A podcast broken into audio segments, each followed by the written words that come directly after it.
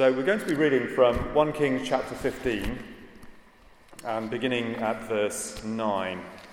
It's uh, the story of Asa, the king of Judah. Not sure how much you know about Asa, king of Judah. Might find out a little bit more this morning. One of the leaders on our um, team is called Asa, and he, he, hasn't led with us for quite a few years.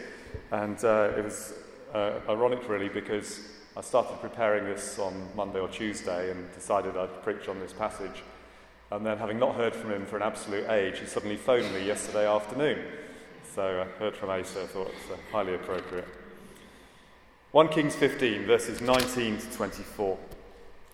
9 to 24, rather, page 357 in the Blue Bibles.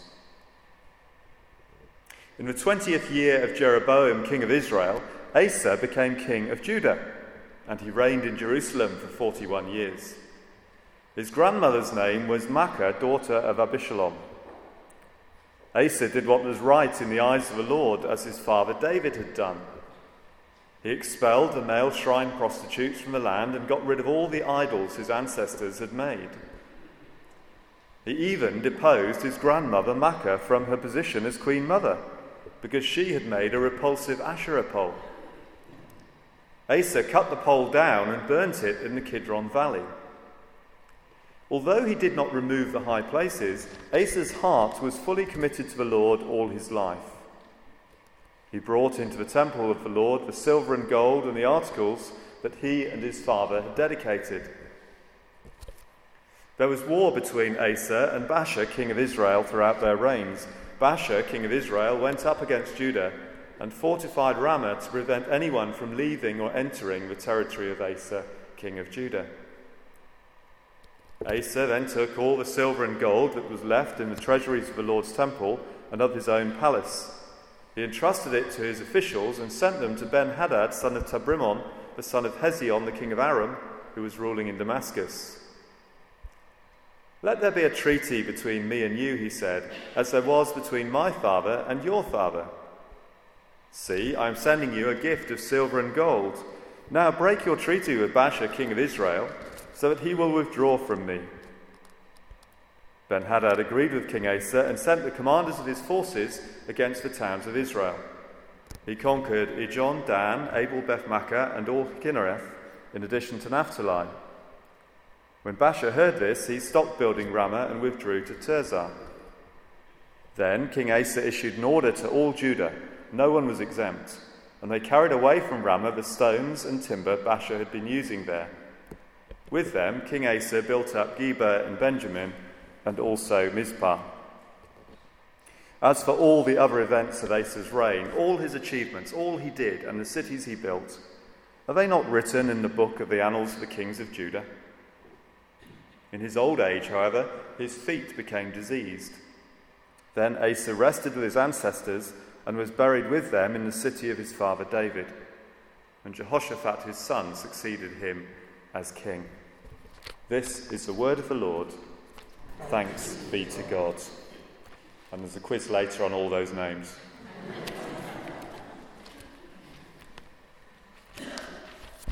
And if we'd like to stand together for a few moments as we hear some verses from Matthew's Gospel, chapter 7.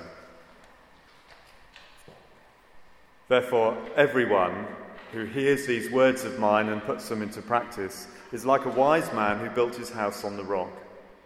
The rain came down, the streams rose, and the winds blew and beat against that house. Yet it did not fall, because it had its foundation on the rock.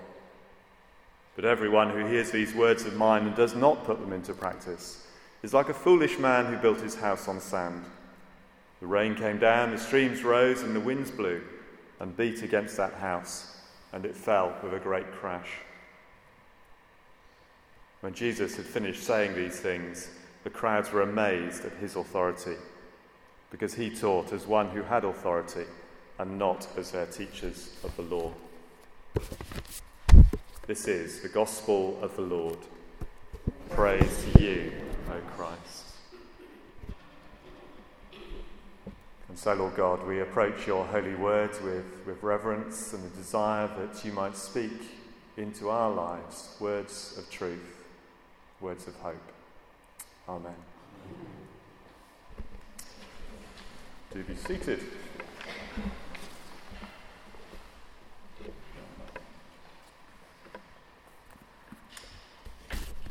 There's a question you may have been asked from time to time, maybe gone on some sort of training course in the past or whatever, and it would be How would you want people to remember you when you're gone? I've been asked that question? How would you want people to remember you when you're gone? Some of you are screwing up your faces saying, Don't, don't ask me that question. It helps us to focus on how best we invest our time and energies. Well, recently, my daily Bible readings have um, been taking me through a section of book of 1 Kings, the story of the early kings of Israel and Judah. And uh, it's largely quite depressing read, uh, reading. You've got time and time again words like, This king sinned against the Lord, or they, they sinned just like their father had. And we get that recurring pattern of God's people never seeming to learn the lessons of their fathers and their forefathers and their leaders setting a pretty poor example. But there is the odd ray of light, and the reading today brings one of them. For nearly all of his life, bar a slight blip in his last couple of years, King Asa lived a life honouring to God. And his legacy can be summed up in two lines. You may have picked them out as you heard those verses read, in amongst all the names and places. Asa did what was right in the eyes of the Lord, as his father David had done. That's a pretty good commendation, pretty good legacy line. Asa did what was right in the eyes of the Lord, as his father David had done. And then a few verses later, Asa's heart was fully committed to the Lord all his life. How would I want to be remembered? Well, those lines wouldn't be too bad, would they? So, what can we learn from Asa's example? Well, firstly, he stood up to be counted. When he came to the throne, Judah was a hotbed of iniquity. Idol worship was rife. Much of the worship involved the glorification of sex and much prostitution. His grandmother was fully caught up in this idol worship. It was all a complete mess and Asa had choices to make. Would he court popularity and just let things rumble on as they were? Or would he do something? And he chose to act because he had a great sense of God's values and God's priorities. His grandmother was cast aside, idols were destroyed, and the culture changed for the better. Begs a question for us, doesn't it? Are we prepared to challenge what we know to be wrong? We may not have the authority over a nation that Asa had, but we do have influence in our families, amongst our friends, perhaps in groups that we're involved in. And when we see or hear things dishonouring to God, are we prepared to speak out, to act? It takes guts. It may not win friends, but who are we ultimately trying to please? Are we, like Asa, prepared to stand up and be counted? And secondly, and this is really important, he did what he could, not what he couldn't.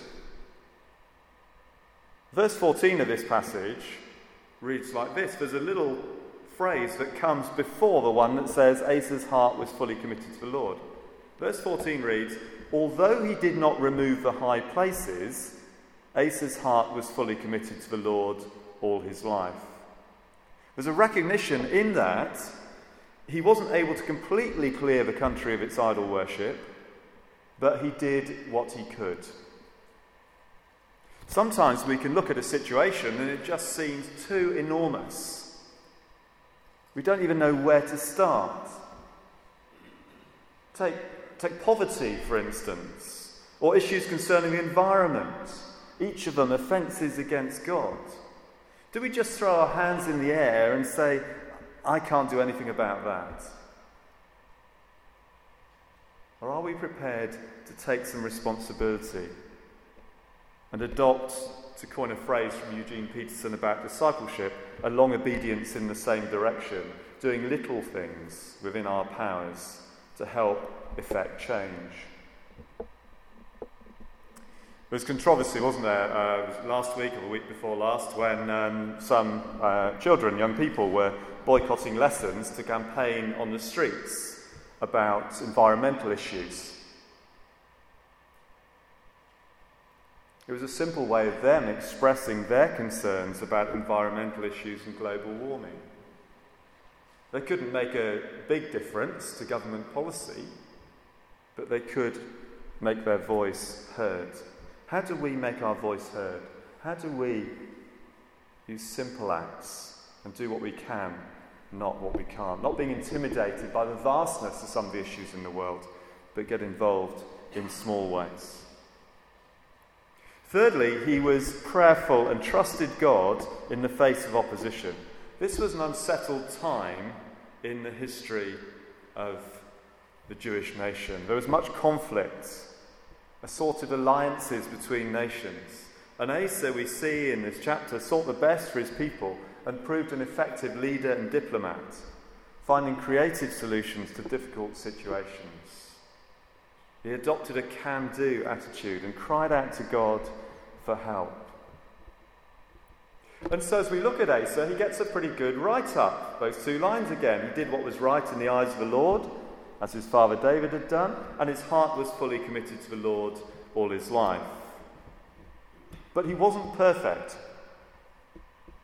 If we're to turn to a parallel passage in 2 Chronicles 16, we see a man who, at the end of his life, became increasingly self reliant.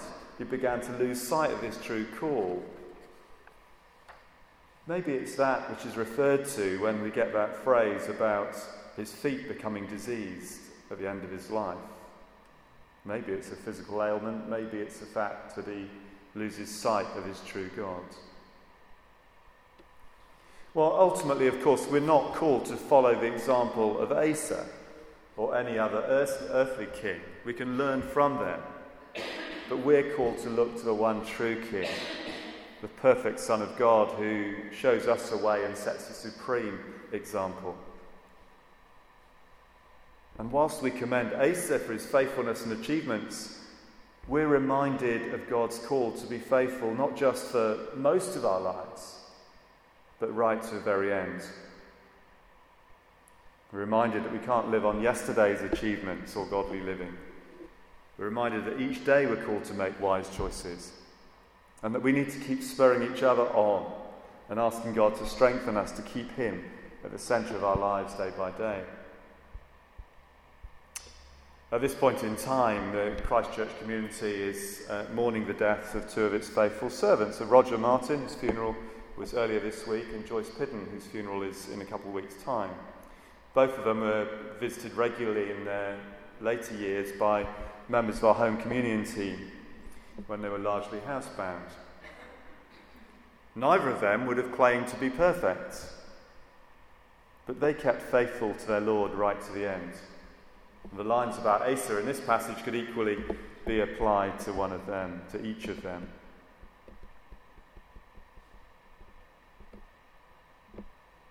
We read in Hebrews Since we are surrounded by a great cloud of witnesses, that includes Asa and others from Old Testament times. It includes Roger and Joyce and others from more recent days. Since we are surrounded by a great cloud of witnesses, let us throw off everything that hinders and the sin that so easily entangles. And let us run with perseverance the race marked out for us, keeping our eyes fixed on Jesus, the author and perfecter of our faith. Amen.